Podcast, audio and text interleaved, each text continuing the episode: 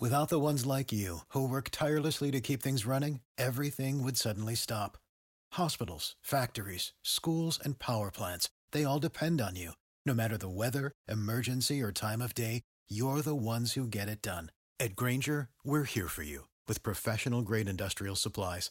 Count on real time product availability and fast delivery. Call clickgrainger.com or just stop by. Grainger for the ones who get it done. Passion, drive, and patience. The formula for winning championships is also what keeps your ride or die alive. eBay Motors has everything you need to maintain your vehicle and level it up to peak performance. Superchargers, roof racks, exhaust kits, LED headlights, and more. Whether you're into speed, power, or style, eBay Motors has you covered. With over 122 million parts for your number one ride or die, you'll always find exactly what you're looking for. And with eBay Guaranteed Fit, your part is guaranteed to fit your ride every time or your money back. Because with eBay Motors, you're burning rubber, not cash. With all the parts you need at the prices you want, it's easy to make your car the MVP and bring home huge wins. Keep your ride or die alive at ebaymotors.com. Eligible items only, exclusions apply. See ebaymotors.com. Hey there, Joshua Fisher here, one of the producers of the Bleav Podcast Network, and we have an awesome show for you guys today. We're doing the AFC North, a little round table. We're doing a bunch of specials over here at Bleav, and we're breaking them up by division, so eight shows, and each team will have a Bleav host representing them. Today we have Mark Bergen of the Bleav in Steelers podcast representing, you guessed it, the Pittsburgh Steelers. We have Tony Dick and Charles Campese of the Bleav in Browns podcast, representing the Cleveland Browns. Matt Moderno of Bleav in Wizards podcast. He's stepping over from basketball to cover a little NFL. He's representing the Ravens. And then we got Chris Tripodi of our Bleav in the Draft Analyst show. He's an expert in his field. He's representing the Cincinnati Bengals. Enjoy this one, guys. Awesome football talk. Here we go. We sitting here, I'm supposed to be the franchise player, and we in here talking about practice. Five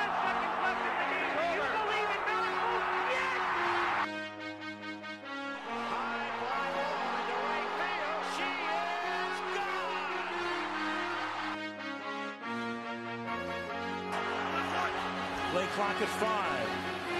Pass is intercepted at the goal line by Malcolm Butler. Rebound box. Back out to Allen. His three-pointer. Bang! Tie game. Gives it to Jenkins for the championship. He's going for the corner. He's got it. Bases loaded. Two out. Right. Back at the wall. Tie game. John Cena.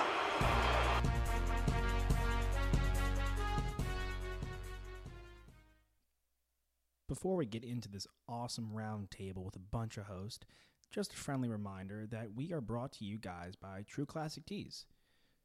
Super excited about this sponsor. Style is changing, formal wear is out, and t-shirts are in. True Classic Tees are my favorite. It's based in Los Angeles and a t-shirt company that's on the rise.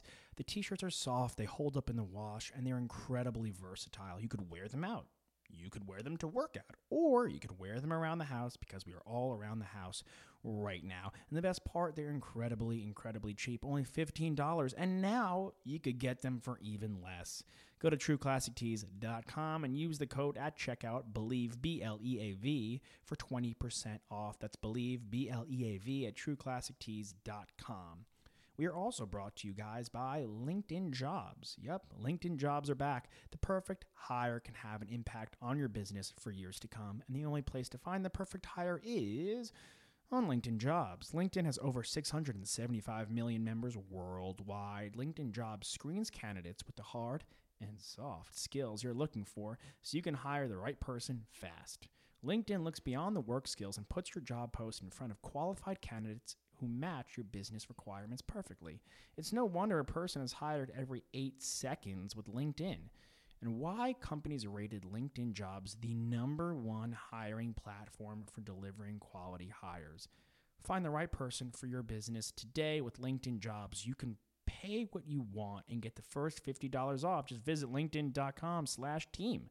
Again, that's linkedin.com slash team to get $50 off your first job post. Terms and conditions apply. Well, guys, now that those are done, go check them out. And now check out this awesome round table with some NFL talk. Enjoy. I'm Mark Bergen, and I'm here on behalf of the Steelers. I'm Chris Tripodi, and on the phone, and I'm here on behalf of the Bengals. I'm uh, Tony Dick, uh, here on behalf of the Cleveland Browns. I'm Charles Campese. I am also here on behalf of the Browns. Uh, Matt Middernell here for the Ravens. And I'm Joshua Fisher, one of the producers of the Bleav Podcast Network. And you just heard all the gentlemen that are going to be on the show today introducing themselves. You got Mark Bergen, Bleav in the Steelers podcast. We got Tony and Charles of the Bleav in Browns, Matt Moderno of the Bleav in Wizards podcast, but he's filling in admirably for his boys in the Ravens. And then we got Chris Tripodi, who covers all the teams. He's one of the draft analyst guys with Tony Pauline, and he's covering the Cincinnati Bengals, who currently hold the number one pick in the NFL draft, in case you didn't know. Gentlemen, how's everyone doing today? Outstanding. As outstanding as he can be, I assume. Everyone looks nice, at least, and looks doesn't look too weathered, all things considered. Um, you have some low standards, my friend. Oh, please, please! You should see me at 2 a.m. in a bar in Los Angeles. It only gets worse. Uh, the anyway, going on from that. Uh, crazy time in sports, obviously, but the NFL offseason has taken the sports world by storm because that's all we really have right now, and we're just about 10 short days away from the NFL draft. Uh, it's a big draft. It's a draft unlike we unlike anything we've ever seen before, where you know pro days are gone. We don't have the in person meetings. We've missed out on a lot. So a lot of people are going by Zoom calls, like we're doing now, and by tape. Um, but it's a good division. The Ravens, you know, were huge last year. Lamar Jackson, uh, MVP season. The Steelers, everyone thought them for naught, um, but that defense turned things around and made them competitive. Uh, we have the Bengals, who obviously have the first overall pick, but things look to be heading upwards, hopefully. And we have the Browns, a lot of expectations. They fell short, but new regime. Hopefully that swings things around. Gentlemen, I want to ask this question. Um, and it doesn't have you don't have to be play home bias to your team that you're representing today. Um, it could be any other team in the division. If you take away the quarterback position, so we're not including Lamar Jackson, we're not including whoever the Bengals draft, we're not including uh, Big Ben or Duck Hodges, depending on how you feel right here, Mark, and we're not including Baker Mayfield. Which team has the best overall roster in the division? Oh. Kick it off. Whoever feels free. Pop, and I think the easy answer is the Baltimore FC North last season, back to back years that they've done that, and how good Lamar Jackson was as an MVP. But the question that you have to have to ask yourself is this since this division was reconfigured in 2002, there hasn't been two, three kind of winners of the AFC North of the same team three years in a row. And that's something that the Ravens are vying to do this season. Considering that the Steelers are going to get back Big Ben, he turns 38, but in 08, led the league in passing yards. You'll get James Conner back, the running back, injured for a vast majority of the season with a shoulder injury. Mhm. Juju Smith Schuster missed time with injuries. And this was a team that went eight and eight with an offense that was absolutely putrid, absolutely dismal. So I think the quick answer would be the Ravens probably at the top, but the Steelers aren't too far behind. Browns and Bengals have some ground to make up. Fellas, I'll let you jump in. Tony, Yeah, as Charles, a Ravens fan, or Matt. Go ahead. I, I would just say, as a Ravens fan, I, I think the nature of our fan base in general is to sort of underrate our team and overrate everyone else in the vi- division. So uh, to me, I, I would say they're actually like reasonably kind of close together on paper. Mm-hmm. It's a fair shake. Chris, Tony, yeah, Charles. I would say, yeah, I would say I, I wouldn't disagree with Baltimore being up there um, at the top. I would disagree a little bit with Pittsburgh. I think that defense right now is a little overrated. Um, I think they have a great coach. I think Mike Tomlin's is a heck of a coach, but uh, I don't know what you're necessarily expecting from Big Ben. I don't know if he's going to be what he has been. And uh, Granted, they've dealt with those head cases. Yeah. You see what happened with Antonio Brown and and Le'Veon Bell once they left there. So kudos to that organization for being able to run that.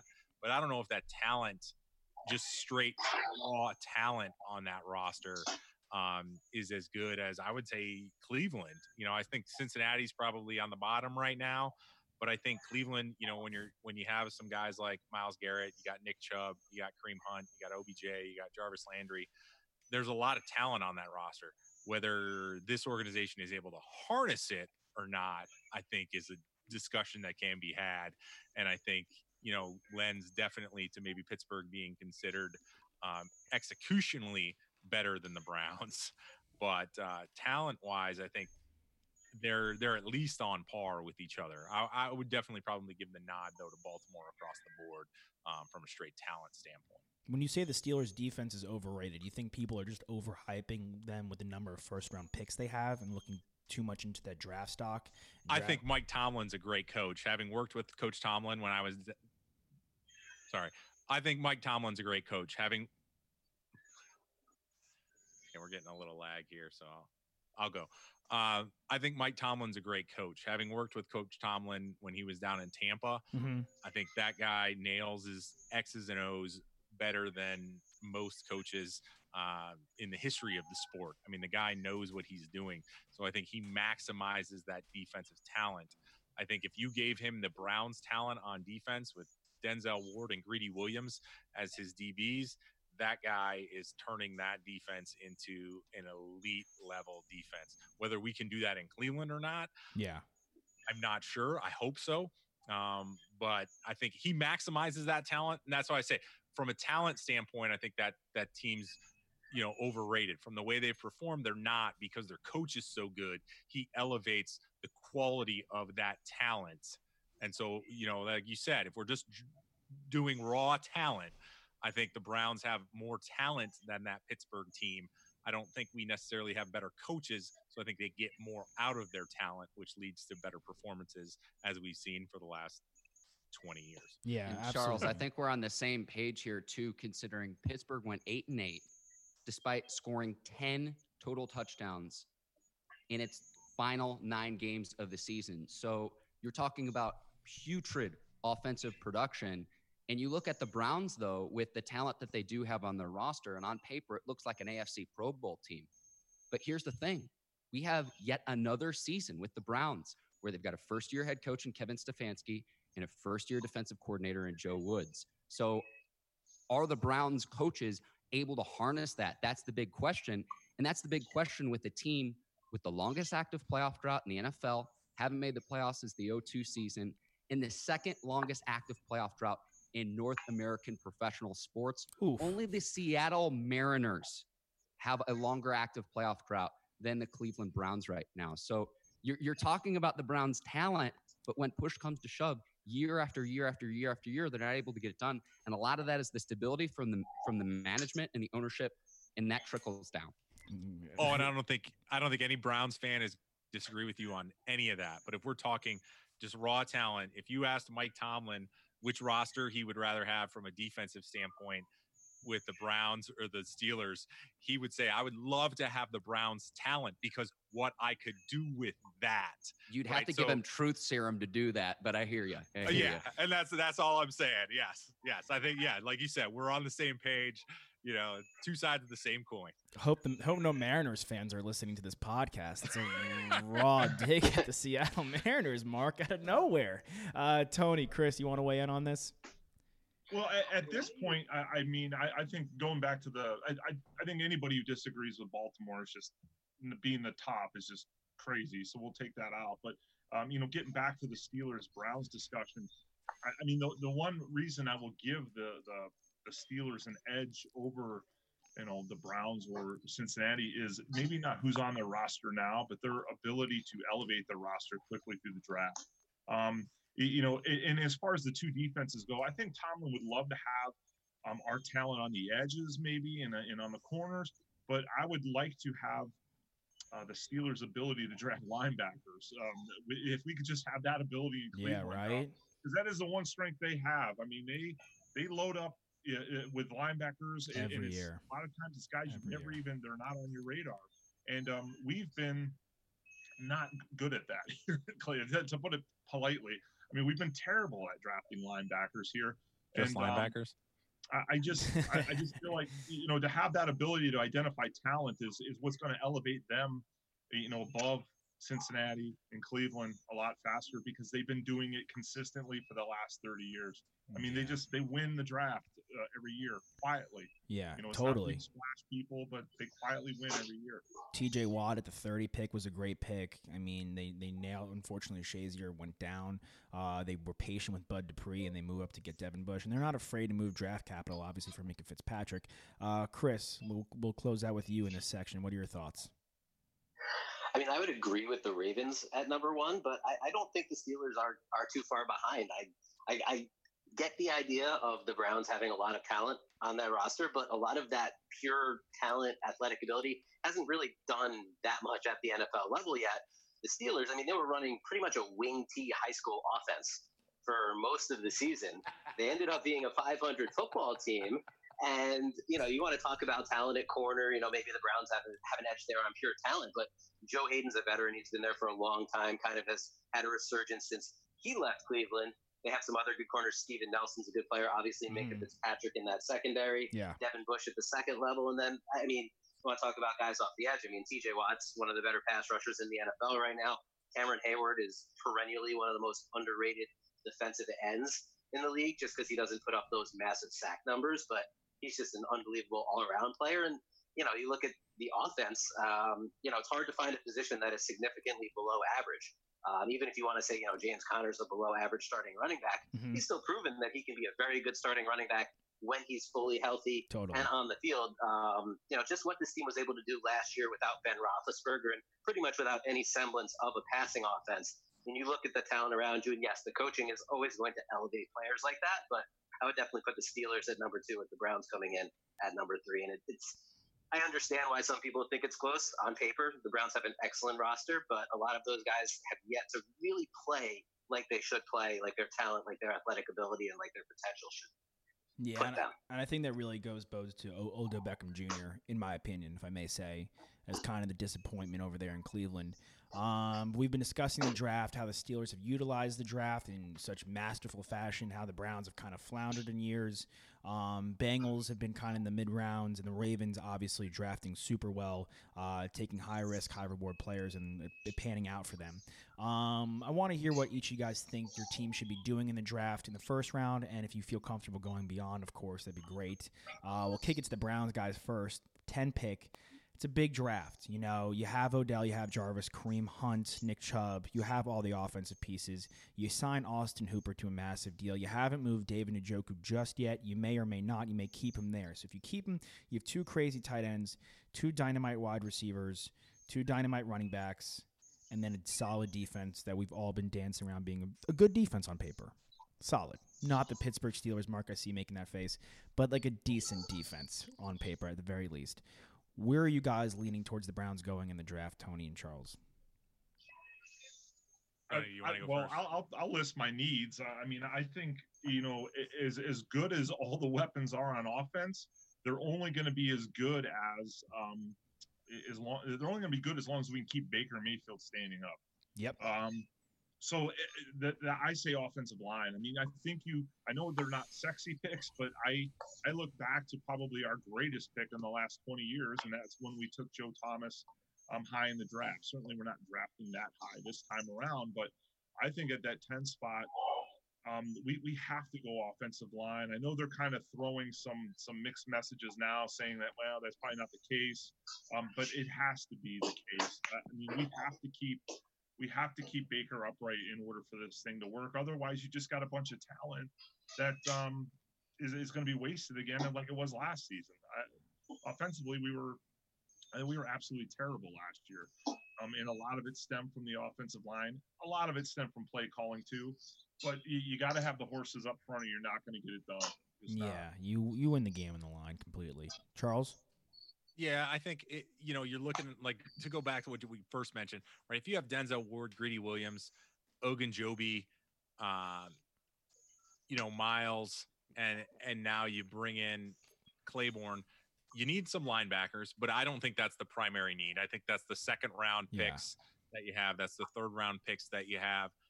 It's got to be Becton, Wills, Wirfs, or Thomas, whichever one is available.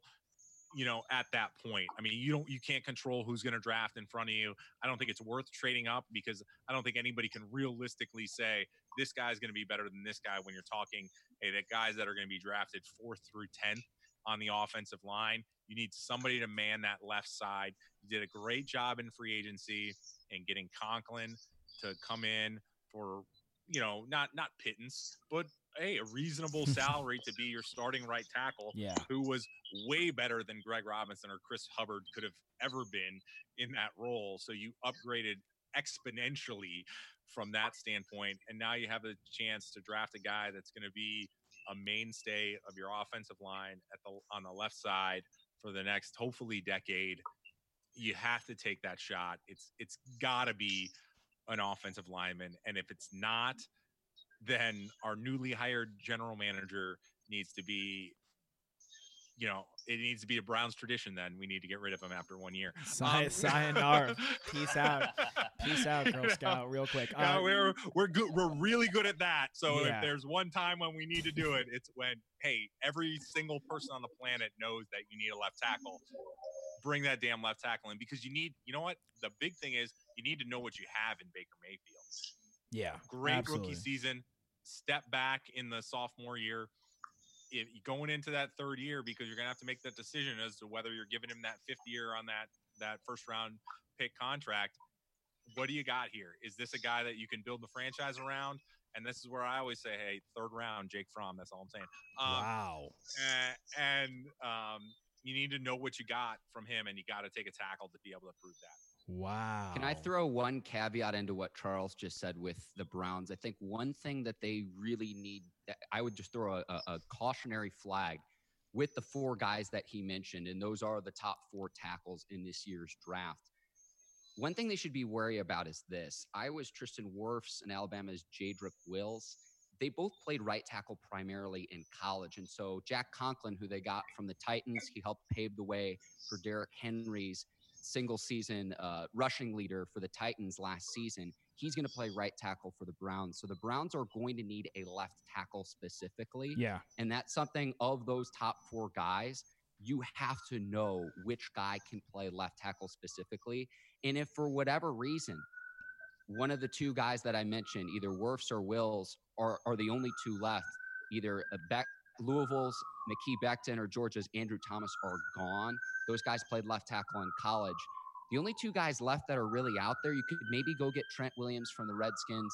Josh Jason Jones. Peters of the of the Eagles is still out there too as a free agent, but he's 38 years old right now. So the Browns have to shore up that left tackle position, and they have to shore up that position that's been a void for them since Joe Thomas retired. If I may kick it to Chris, I mean, Chris has been covering the draft like Carole Baskin has been covering her murder tracks for the past few years. Um, zing, no, I don't feel bad zinging her. Like, if we're going to zing the Mariners, she's fair game too. Uh, Chris, w- these guys in the Browns uh, were throwing out left tackles, um, tackle options. They obviously do need one, um, and it'd be a shame if they don't go there at the 10 pick or if they trade back and they don't go there in the first round at all. Who do you think the Browns should be targeting? Who do you think they're going to be getting? What's the most likely situation going on at number 10 for the Browns? I mean, based on Cleveland's specific need at left tackle rather than general offensive line or even general tackle, I would say Andrew Thomas needs to be their number one target.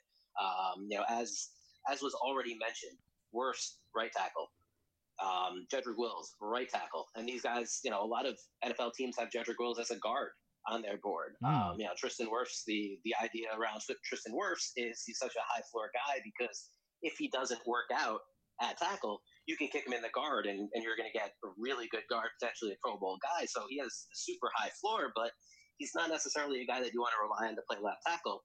Andrew Thomas has done it in the SEC. He's proven that he's an excellent pass protector. He's going to be able to protect Baker Mayfield's blind side, which a lot of Mayfield's issues last year, a lot of it was just confidence. His offensive line was crumbling around him. He didn't have time to throw. He was really scrambling around. He didn't he didn't have that same situation where he was able to set up, make plays, and get the ball to his playmakers. You give him Andrew Thomas on the blind side, that's going to be a huge thing for him. So the Browns should really be hoping that Thomas doesn't go in the top nine and falls to them at 10 based on what they need. Um, you know, I, I heard someone mention Josh Jones earlier. One guy to think about that doesn't get as much pub, I think, in the media, but I think a lot of people in the league like him, is Austin Jackson out of USC. And the one thing about Austin Jackson is he is a pure left tackle. You can argue about the talent level if you want to, but he's a pure left tackle. I'm not saying you take him at 10 because the talent doesn't warrant that kind of a pick. Yeah. But if Andrew Thomas is off the board and you don't want to look at these other guys as left tackles, I mean, Becton is huge. He's probably a guy that projects to the right side. Maybe some teams might look at him on the left side, but the reality is, if Andrew Thomas isn't there, you don't have a sure answer on the left side. I might consider trading down, gaining some draft capital later in the draft, and trying to get Austin Jackson at some point later in the first round. Amazing. Thank you for weighing in there, Chris. Uh, Austin Jackson, great kid out of USC. I mean, there's definitely guys you can get in the second round. It'd be a shame to see a guy like Andrew Thomas not there at 10 for them on the board. But we've been hearing rumblings of the Falcons, the Broncos, um, looking to trade up and maybe get one of those offensive tackles, even though the Falcons used that capital twice last year uh, in the first round with McGary and Lindstrom. Uh, we'll go back to you in a second, Chris, to hear about the Bengals. I'll kick it to you, Matt.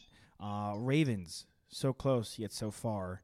Um, it seems like they're a piece or two away. Where do you see them going in the first round of the NFL draft? Uh, where do you want them to go as a fan? And from what you've been reading about, what are you thinking?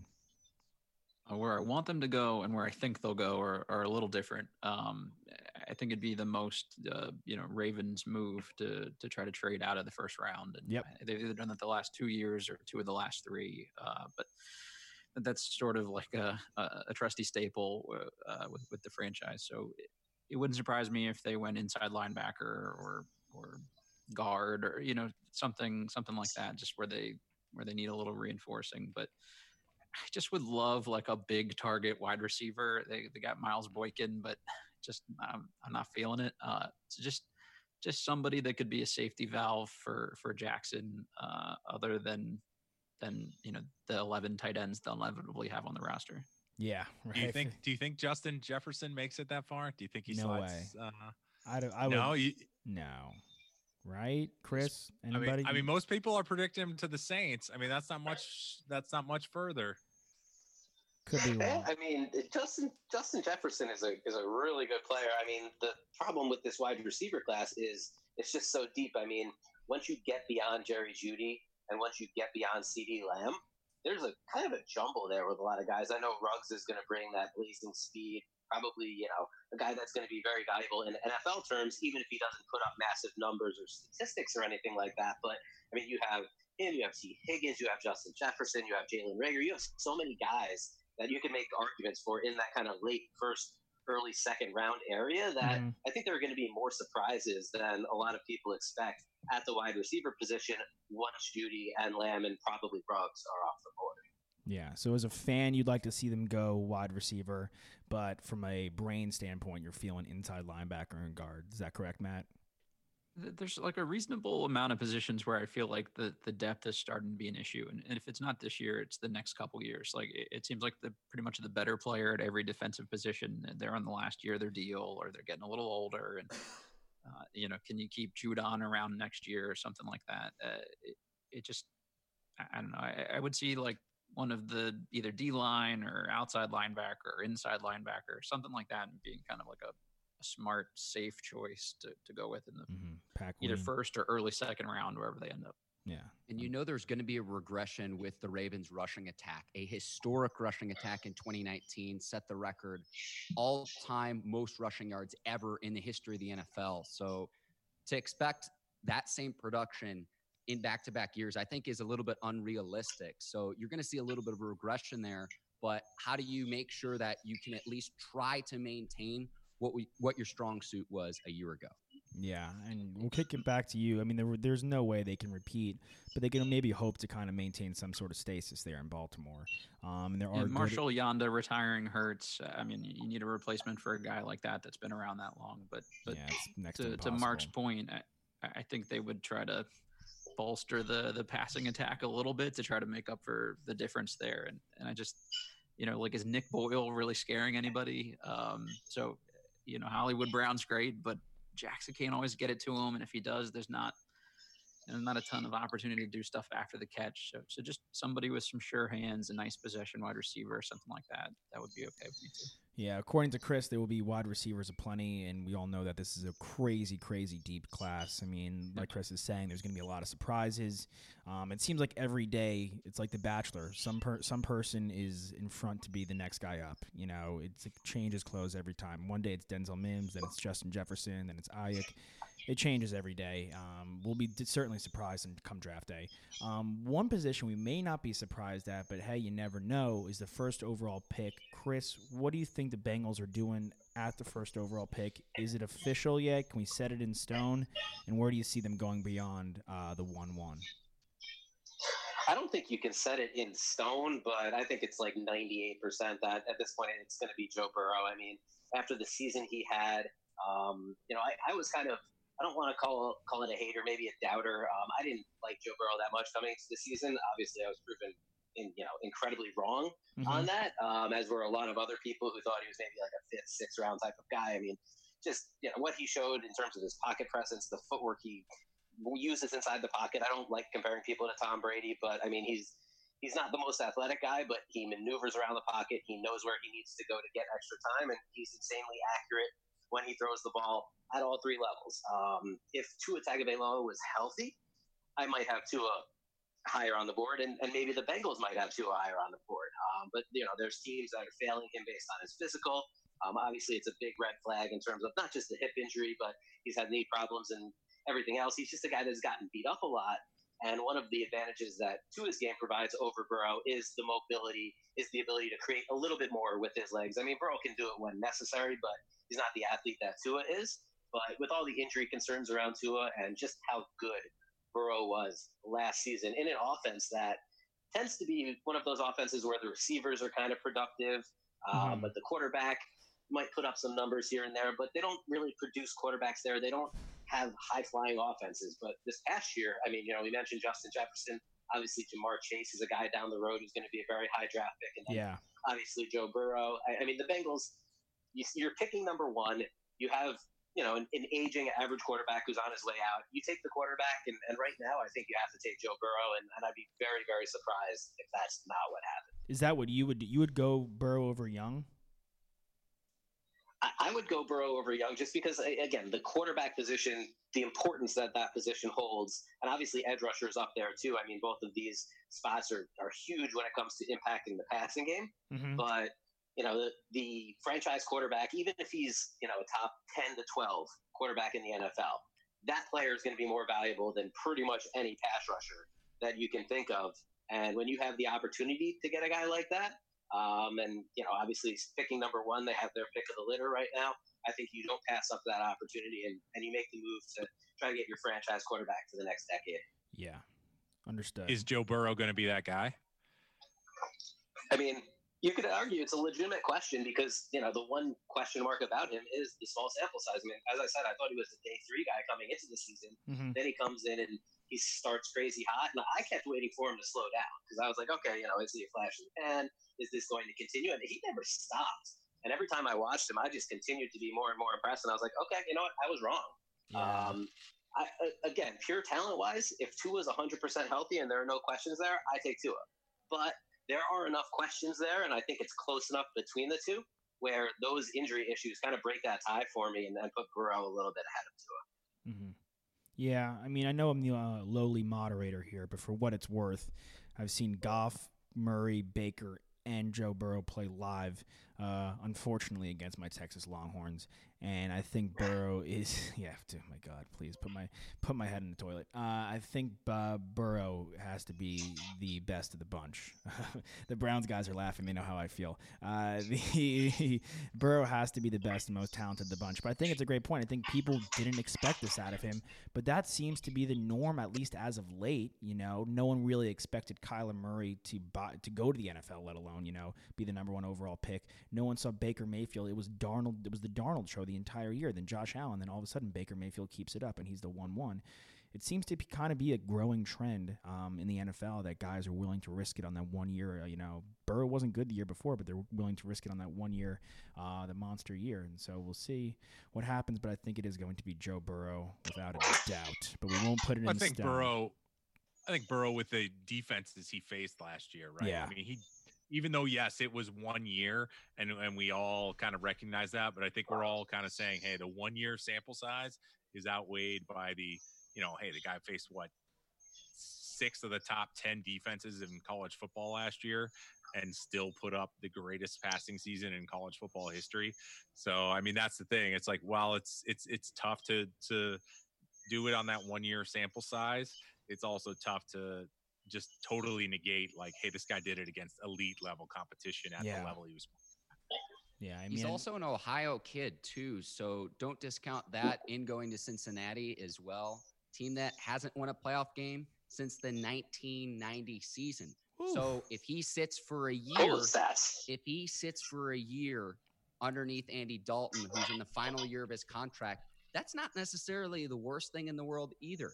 Aaron Rodgers sat under Brett Favre, and also don't forget in Kansas City, Patrick Mahomes, who just won the Super Bowl, when he first came into the league, he sat behind Alex Smith too. So learning from Andy Dalton, who's going to be 31, Yeah. a guy who has been a Pro Bowl quarterback before, you know what Andy Dalton's ceiling is, but you have a guy who you could actually learn a thing or two from before turning the team over to Joe Burrow when it's time.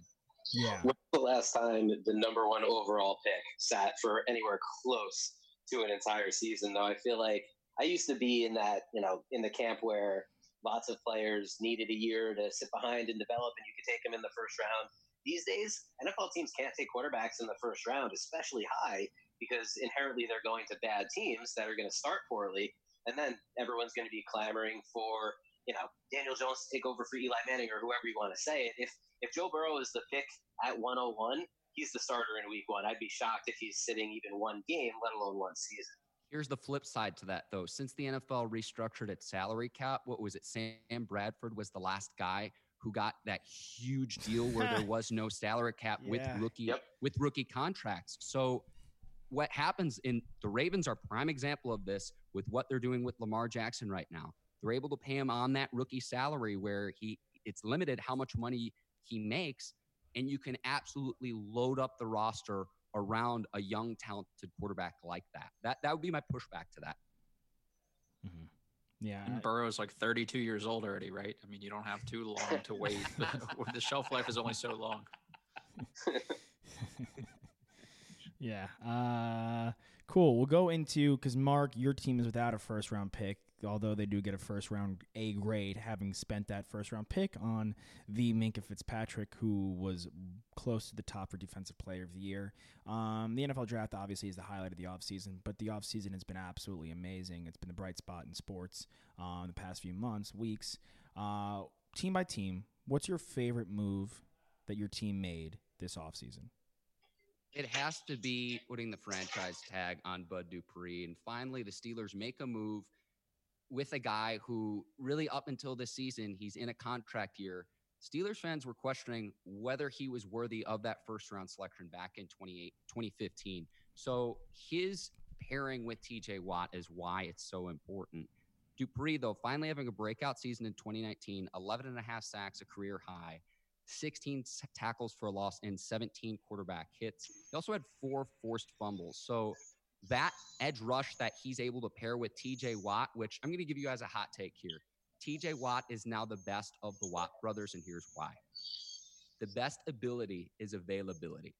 And JJ Watt, 31 years old, he's played in all 16 games only once in the last four seasons. TJ Watt coming up on the fourth year of his contract, his rookie deal. The team has a fifth year option available. When this guy becomes an unrestricted free agent in 2022, he is going to get paid by one team, whether it's the Steelers or one team or another. But really, it has to be to answer your question, it has to be the franchise tag on Bud Dupree to make sure that defense is as dominant as it was in 2019. Mm-hmm. Yeah, I mean, he was looking sour, but had a great 2019. Um, and pairing those two together is a very dangerous duo off the edge. Browns guys, we'll kick it to you. You made a bunch of moves this offseason and stayed pat in a bunch of other places. What are we thinking? Tony, uh, I mean, I'll go then. I mean, I think it's got to be Jack Conklin. I mean, just from the standpoint, yeah, you need you need Case Keenum to to be a veteran presence, and Clayborn's great from the pass rush win rate. And Hooper opens up the offense, but there's going to be a lot of two tight end sets because Stefanski and his history, right? Pay attention to some of that stuff, but it allows you to focus on either drafting a tackle in the draft or making sure that, as was mentioned earlier by Mark, that yeah, and I had it in my notes. when you sign Trent Williams, I'm going to give you an A grade for the offseason. I got you a B plus right now. Um, but when Washington releases Trent Williams because they realize nobody's gonna, okay. nobody's gonna, okay. nobody's gonna do any trade for him because they know he's on the block. That when that happens and the Browns bring him in because they have tons of cap space, then I'm gonna give you an A but even still, you know what? You need to draft that tackle in the draft anyway, mm-hmm. just in case.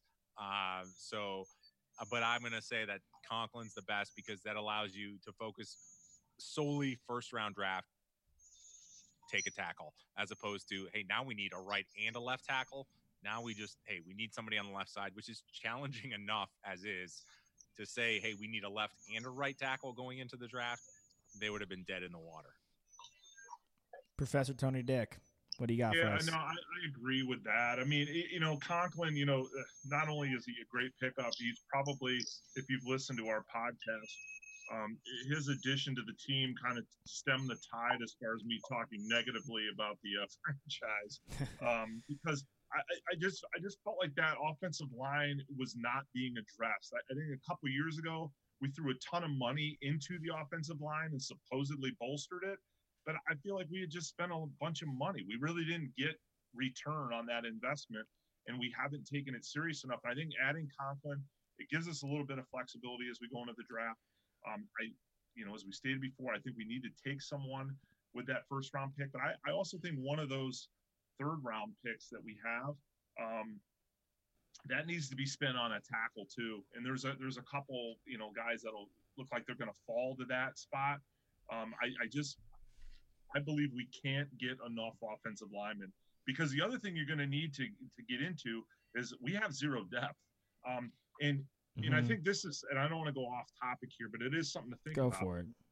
Depth is going to be ultra important when you think about it when we get back to playing because all it's going to take is one guy to get you know he gets a dry cough and next thing you know we got him in isolation for 14 days i don't know how that's going to work right now i don't think they've they've set that up but think about that the teams with the most depth, um, they're gonna they're gonna be the ones that succeed this year uh, because it's it's going to at some point. I have to believe that's going to become an issue. Um, I mean, that's the case most seasons, I would say, and it's going to be exacerbated this year, as you said, with not only you know potential isolation and things like that, but I mean, these guys have had this is the most abnormal off season that any of these guys have had. I mean, you know, people want to talk about, you know, the biggest leap coming from year one to year two because you get a full off season with the team. You're in the facility. You know, you're not a college kid anymore. I mean, these guys, they're at home right now training or they're, you know, at facilities with four people at them, you know, 60 feet apart or, or whatever it is. I mean, this is, it's going to be unprecedented, I think, the level of injury that we're going to see in the NFL this season. And I mean, obviously, it's a league where guys get hurt all the time. I think it's going to be even worse this year. So that, that only kind of solidifies that point there, Tony. Well, that offense and defensive line, those are those are the two positions uh, or two sets of positions too, where there's contact every play. I mean, yeah. there's physical in your face contact there. So I think that's probably the most. There's going to be the most susceptible group to both injury and just you know getting coughed on right now. I guess could be a become a problem too. Could be, wor- could be worse than getting chopped in the back. Um, Matt, we'll go to you, man favorite move the Ravens made in the offseason? Uh, I got to go Calais Campbell on this one. Uh, you had Hayden Hurst. Uh, Highway robbery. Yeah, I mean he was that that was a bit of a surprise for me. I feel like there's not a whole lot of Ravens trades for for splashy names. I, I don't know if he's as the Calais Campbell you thought of, you know, th- two or three years ago when it's all about the U, baby. That's exactly right. When you were uh, when they were having like 14, 14 15 sacks in, in a season, but you know, he, he's still a presence, and, and that was a position of need. So um, it was kind of cool to see that. And plus, he's like a good character guy for an older guy too, so that, that can't hurt for for some some of the younger guys on the defense to have as an example. Totally. Bringing him in is just like another anchor. Not expecting him to do too much is great. And plus, you know, you bring up the Jaguars, and I could think we all can agree here that we're all thankful that we're not the Jacksonville Jaguar franchise. Talk about a tease two years ago. What what what bogus that was. You thought they were going to be the team for years to come, and they just are dried up like the Sahara right now. Uh, Chris, we'll go to you. A move you like by the Bengals this offseason. I mean, the Bengals surprisingly spent some money in free agency. It Right. really hasn't been something they've done over the past several seasons. I mean, they really don't go out and they're not aggressive at all. But you know, this year they were really aggressive, which kind of goes to the point that was being made before about having a quarterback on a rookie contract.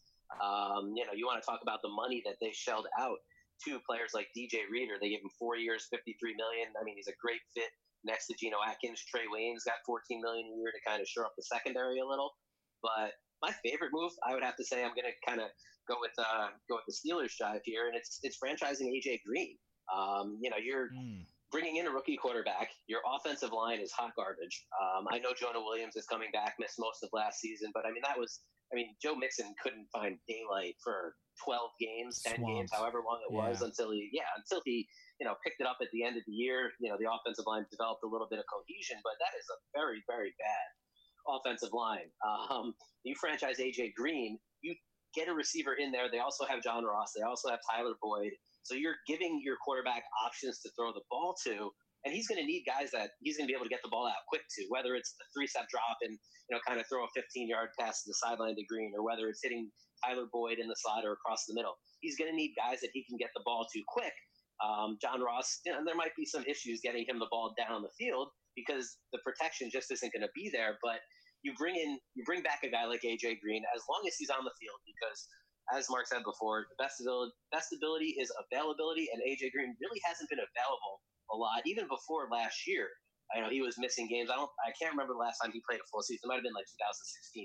Um, but you know, he needs to stay on the field, and he's going to be hungry on the franchise tag. He definitely wasn't hungry last year. Uh, probably could have returned about midway through the season and didn't. Yep. Um, but you bring a guy like that back, at least you're giving Joe Burrow or whoever ends up being the number one pick. If it's not Joe Burrow, at least you're giving him receivers to throw the ball to. They lost Tyler Eifert. Um, CJ Uzomah is a guy, you know, you can get him the ball here and there. Cethan Carter's a restricted free agent. Um, you know, they don't have a ton at the tight end position. So it's very important for them to bring another receiver back. They have two backs who can catch the ball out of the backfield. They don't need to address pass catcher at all in the draft now. They're not going to take a tight end after taking Drew Sample in the second round last year. So they can focus once Burrow is in the fold, or again, whatever quarterback they end up taking. They're the first pick in the second round, too. They can get some offensive line help there. They can focus on other positions to try to build that offense around Joe Burrow so that it's not a complete disaster when he does step under center and just no time to throw and just unable to get anything moving down the field. Mm-hmm. hmm All great stuff, guys. Um, we'll close it out because time's flying as we're having fun. Uh, we'll go round table real quick here. All right. Three things I need from each of you guys. So it's not going to be a quick closeout. All right. So don't get so sad. Um, three things I need from each of you guys right here. One thing you wished your team did this offseason they didn't, a hot take for the draft, and a hot take for your team's future. All right. One thing you wish your team did this offseason, hot take for the draft, and a hot take for the team's future. Could be this season and the season going forward. Uh, Matt, we'll start with you and the Ravens.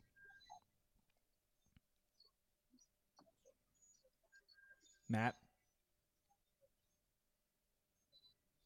Moderno? Uh, the one thing I one thing I wish they would have done this offseason was convince Marshal Yanda to not retire. Uh, that, that would have been my Bag my 'em, starting point. Yeah. Uh, the second one was what what's one thing we'd like to see them do in the draft. Yeah. What were a hot take for the draft?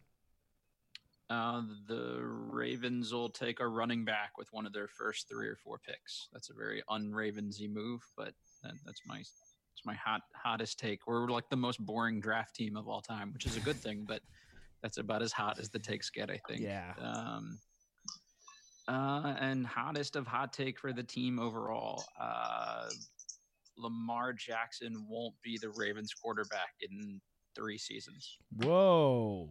Scorcher right there. Damn. Sour view on that one. reason why? Just because of the way he plays? Yeah, it's just tough, man. I I, I don't know. I, he's like not a big dude, and and he doesn't take a whole lot for for a guy like that to to get leveled. I hope that's not the case. Obviously, not rooting for an injury. Love the kid, but um, it's just that, that's a that's a tough ask for somebody to do that and have that level of of offensive burden for you know that many seasons in a row. Understood. Mark, we'll go to you, man.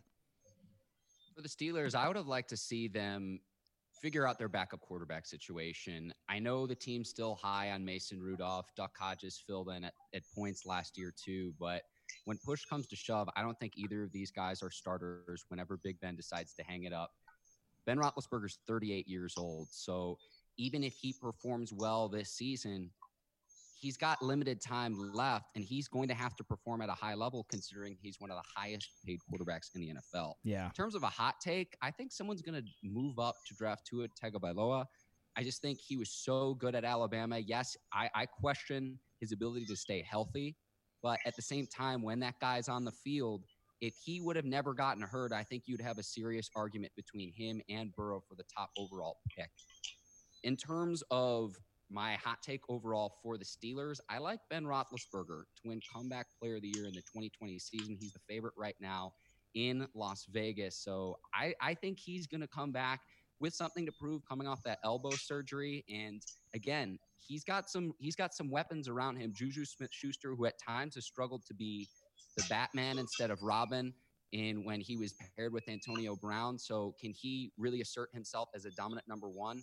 Can James Conner get back to the level that we know he can play at when he's healthy? And if the Steelers are able to get a running back in the draft to complement Conner, I think the Steelers could then establish their ground game, take pressure off Roethlisberger as he returns from injury. This offense can get rolling and at least be a fraction of what the defense was in 2019. Nice. Now, Mark, if Ben Roethlisberger is the favorite, how's that a hot take? Ooh, There's, put it back in the freezer, hey, buddy. Here's the thing, lukewarm. Coming, lukewarm coming off, that's fine. But you're coming off not just elbow surgery, but elbow surgery in your throwing elbow as well. So that would be my counter to that. I, I hear that, I hear that, but also at 38 years old, and is you know he really has to prove is he worth 30 plus million dollars per season? He's got he's got a lot to prove in 2020. He does. Chris, we'll go to you, man. For your team, the Bengals. I mean, kind of what we were saying about the draft and how the Bengals have no offensive line. It would have been really nice. Would have been really nice if the Bengals. Oh wait, would have been really. Eh, sorry, it would have been really nice if the Bengals dabbled a bit in that offensive line market. Yeah. Um, you know, they are definitely relying on Jonah Williams coming back and and being the prospect that everyone thought he would be. But they didn't make really any other additions. I know they signed um, Xavier Su'a-Filo, um, you know, for I think three years, nine million dollars. Uh, they got rid of John Miller, who they signed last offseason, and he's already gone. Uh, they signed him a three-year deal, and one year, you know, gone. I mean, Su'a-Filo is a guy. He's gotten hurt a little bit. He's got over 50 career starts. You know, he was all right last year, but he's not a, a long-term answer in terms of term, terms of the guy that you want starting you know, for several years moving forward, they only really have one of those players. Billy Price hasn't really lived up to the potential that people thought he had yeah. coming out of Ohio State. So it would have been nice to see them kind of dabble in that offensive line market. I mean, you know, signing a guy like a Jack Conklin, like, you know, the, the Browns guys are very happy about that signing. That would have been a great signing for a team like the Bengals or pretty much any of the other, you know, even you know, I'm, a, I'm a Jets fan, and the Jets got a lot of heat for not signing any of the top tier. Yeah, tell me about it. Uh, hey, I'm not a Jaguars fan. It's okay. Um, but the Jets got a lot of heat for not signing some of those top tier offensive linemen, but they still filled in with three or four other guys who, yeah. you know, they're plugging holes and everything else, but they're at least trying to improve the offensive line and, and give Sam Darnold a little bit of help. And, you know, I just wish the Bengals had done a little bit more of that. Um, in terms of a hot take for what they might do in the draft, um, you know, I know I said earlier that franchise, franchising AJ Green was the move, and now they have three good receivers and they don't need to spend draft capital on one. But AJ Green doesn't seem like he wants to be in Cincinnati long term, and who knows if a new young quarterback kind of invigorates him and changes that. So you might see a big bodied receiver with that first pick in the second round, whether it's a guy like Denzel Mims or Tee Higgins, or you know, if both of those guys are off the board, which would be pretty surprising. Then you have you know a Michael Pittman Jr. or a Bryan Edwards, those yeah. kind of guys. Um, it wouldn't shock me to see them do that because that's the missing piece in their receiver group. They have the deep speed with John Ross they have the slot guy who can work the middle of the field and Tyler Boyd. But if AJ Green goes, they're going to need that you know bigger possession type receiver who can win in the air. And you know they are in a position at the top of round two to probably have their choice of those guys because I don't think Denzel Mims, Michael Pittman Jr., uh, Tee Higgins, Bryan Edwards, even Chase Claypool. I don't think any of those guys go in the first round. It's going to be you know more of the guys, you know, the Jeudys, the Lambs, the playmaking type of players. Yeah. Rather than the bigger body type of guys, so that'd be my hot take for the draft. Is that despite bringing back Green and having two other uh, solid receivers who they spent a decent amount of cap draft capital on the past couple years, that they take a big bodied guy in the second round. And my hot take for the future, uh, yeah, I, I think uh, within the next four seasons, the Bengals can actually win a playoff game. Ooh, all right. Lukewarm take, giving them a little time, but we'll give it to you, as Mark said. Oh, I, uh, considering their history, that's pretty hot. That is know. that is a pretty hot take. considering, as Mark said, they haven't won since the '90s. Uh, I think the, the, Browns fans are they think you're in the cellar with them. Uh, we'll get we'll kick it to you guys, Tony and Charles. What are you guys thinking? Something you wish the Browns did? a hot take for the draft and a hot take of, uh, for the season going forward. The Browns going forward. I, I, I, think, yeah, I think the hot take for free agency would have been to get Trent, right? It, hey, that would have been uh, trade the draft capital, even if you go before free agency, just to solidify that offensive line, and then allow you to take a guy since we literally have no starting linebackers in the linebacker corps mm-hmm. at this point allow you to take a guy like maybe um, any linebacker, maybe Patrick Queen, right? Because you'd be drafting later in the draft. You wouldn't be able to move up and get Trent from the standpoint of, hey, you're not getting Isaiah Simmons. Uh, so maybe you trade down with somebody and, and you're able to take Patrick Queen in the draft. Um, so that would that would have been the greatest offseason move from my standpoint is to hey fully solidify the offensive line. That would have been awesome to be able to do that. The hot take for the draft for me, I said it earlier. I think this team needs to draft Jake Fromm in the third round when he's available. Um, I also think either he or Jordan Love are actually going to be the two best quarterbacks out of this draft. One of those two guys. Wow. Um, that's that's my hot take. That's a super hot take. Everybody scorcher. else is going mildly warm. Take my shirt warm. off. That's so hot. Uh, yeah, I'm going you know Miami in late August with my hot take here.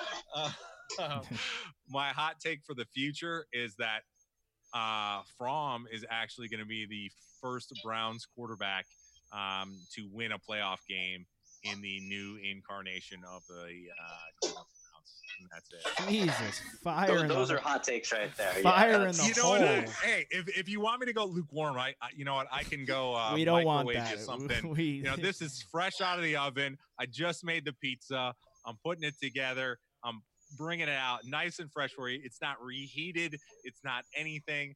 This is super fresh hot takes for you. Scorching takes. The ghost of I think the ghost of Kelly Holcomb finally just emerged after that. Oh my goodness. He, uh, Tony, wow. care to add to that, my friend? You want to throw some flame well, on the flame? I agree, I agree, with the um I agree with the Williams. Yeah, it would have been nice. I, I get I get wanting to wait and see what happens, but at this point we we need to we need to move. I mean, I think last year that was a wasted year. We did not we brought in talent, but we didn't do anything with it. We didn't move forward. We're kind of in the same spot we were last year. I think going after someone like Williams and solidifying that line and just saying, "Hey, we're done." Because if you got him and Conklin, yeah. you, you know, it does give you a ton of flexibility with that ten spot, which you know we're in. We're finally in a good spot because it seems like when we drafted high, there wasn't the right guy there. When we drafted low, we would have to move up. I mean, we're finally at a spot where at number 10, we could get a, a great line. But you know, there, we could fill a void at that spot other than a tackle um, so getting that, but but you know the focus, like I said, the focus was on the new uniforms and uh, you, you know get the uh, the practice facility repainted. I, I, mean, you know the, the, the focuses, but the, the, to go along with the the Fromm in the third round, a guy that I would I would like to see us take in the third round along with Fromm is this. Uh, I, you know, I'm going to screw up his name, but I, have seen him play and he's, he's outstanding. Is this Prince Tega, uh, Wanogho? Yeah, the, the, at Auburn. Out of Auburn.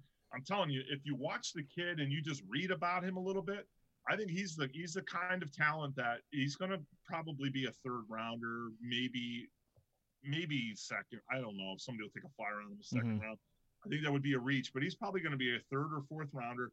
But I think he's a kid talent wise. When you're looking to build depth, I think you take him at that third round, if unless we can get him later. But I would say if he's available at three, you take him, you plug him in, and I think he athletically is a guy you could teach him to play multiple positions, and those are the kind of guys we're going to need. Uh, I just think athletically he's great. I, I, I don't know. I just for whatever reason when I when you watch him play, he just he looks like a special kid. And, yeah, um, totally. if we if we take him and Fromm in that third round, I'd be happy with that third round. Nice. Team Fromm over there in Cleveland. Interesting to hear. Wow, out out on Baker already. All right, fair enough. Can't argue it. Not out on Baker, but you know what? At this point in the NFL, the way it runs with quarterbacks, when you are unsure, you got to have a backup plan. And you, Fair. you know, hey, look at look at Washington fair. with what they Cou- did. between Cousins and Griffin and yeah, Cousins. absolutely, man. Absolutely. And if you if you look at a lot of Oh, I'm sorry. Talent wise, No, I go don't want to rip on Baker. I feel like he has talent as far as physical talent throwing a ball. But the one thing this team has desperately needed since 99, and we have not had since 99, is an actual team leader. And while Baker, I get the uh, you know the bravado of him, and you know he'll strut around and do all. I don't know too many winning quarterbacks in the league that are that way. That Yeah. you know, a team leader. To me, he doesn't check that box off with the way he acts, and I just can't get over that because it just. I, I don't know. No, yeah, I, I don't totally think he's going to have as many progressive commercials this off season as he did a year ago. It's just like more. You have guys like Odell like that on the team already. It's just a bit more flash than they need. Sometimes you do need a Flacco s guy who's yeah he's not a sexy player, but he comes in, gets the job done, leads the team, and is kind of a locker room guy and can get them to that next step. Um, Baker's just got to mature. Totally got to mature. Well, and, especially when you look at the egos that are in that. Yeah, exactly. already, there's not enough room for another big ego. No, especially with the guy with the loudest voice. You can't have that. Can't Yeah. have that. Um, guys, great stuff all around. Uh, if you see Alexander Tasopoulos, the other producer, his name kind of pop in there. My phone's on low battery, um, and he's just there as the backup in case I needed to quickly switch. So I didn't want to alarm you guys there. But that's it. We've done it. We've done the AFC North. Gentlemen, great stuff. I'm glad everyone could join us. Uh, that's Mark Bergen of the Bleav in Steelers podcast. Matt Moderno of the Bleav in Washington Wizards podcast. You want to listen to some basketball with him and Larry Hughes? Go check that out. Filled in admirably for the uh, Ravens today. We have Tony Dick and Charles Campisi, the two scorching hot take Browns guys. Team Jake Fromm. Go listen to their stuff. It's really great, guys. And of course, Tr- Chris Tripodi of the Draft Analyst. Him and Tony Pauline have been covering the draft like hawks, and they've been doing a great job. Go check all of these guys out. Gentlemen, thank you so much for joining us today. Really great stuff. Thanks, Thanks for having me, guys. Awesome. This Well, was great. Yeah, we'll, we'll let you know how the playoffs go. let's do more of these. Awesome. More hot takes. More hot takes. Hope you guys enjoyed that. Really great stuff by everybody. Love it. Getting love bringing the Bleav post together. It's so fun, and it's on Zoom calls. We all get to see each other. It's really nice across the country. Just take an hour, you know, not to get too into it, but take an hour, talk a little football, you know, jab at each other a little bit. It's just a good time. A couple more things to tell you guys. Here's a quick word from our sponsors.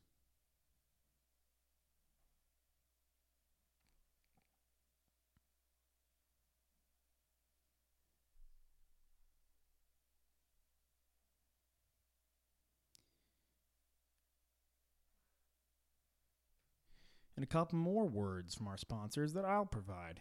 While you're waiting this out at home with us, you can still have some fun betting at betonline.ag. With no NBA, NHL, or MLB, you might think there's nothing to bet on, but betonline.ag still has hundreds of places to wager, including their online casino with poker and blackjack. But sports aren't totally done. There's still esports, American Idol, Big Brother, the elections, the spelling bee, their $750,000 poker series. What?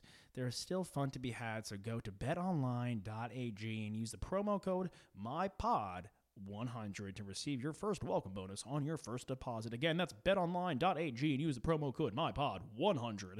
BetOnline, your online wagering experts. And last but not least, maybe most important, with home security, there's two ways you can go about protecting your home. You can wait for weeks for a technician to do a messy install that cost that cost a fortune, or you could get SimpliSafe, the two-time winner of CNET Editor's Choice Awards.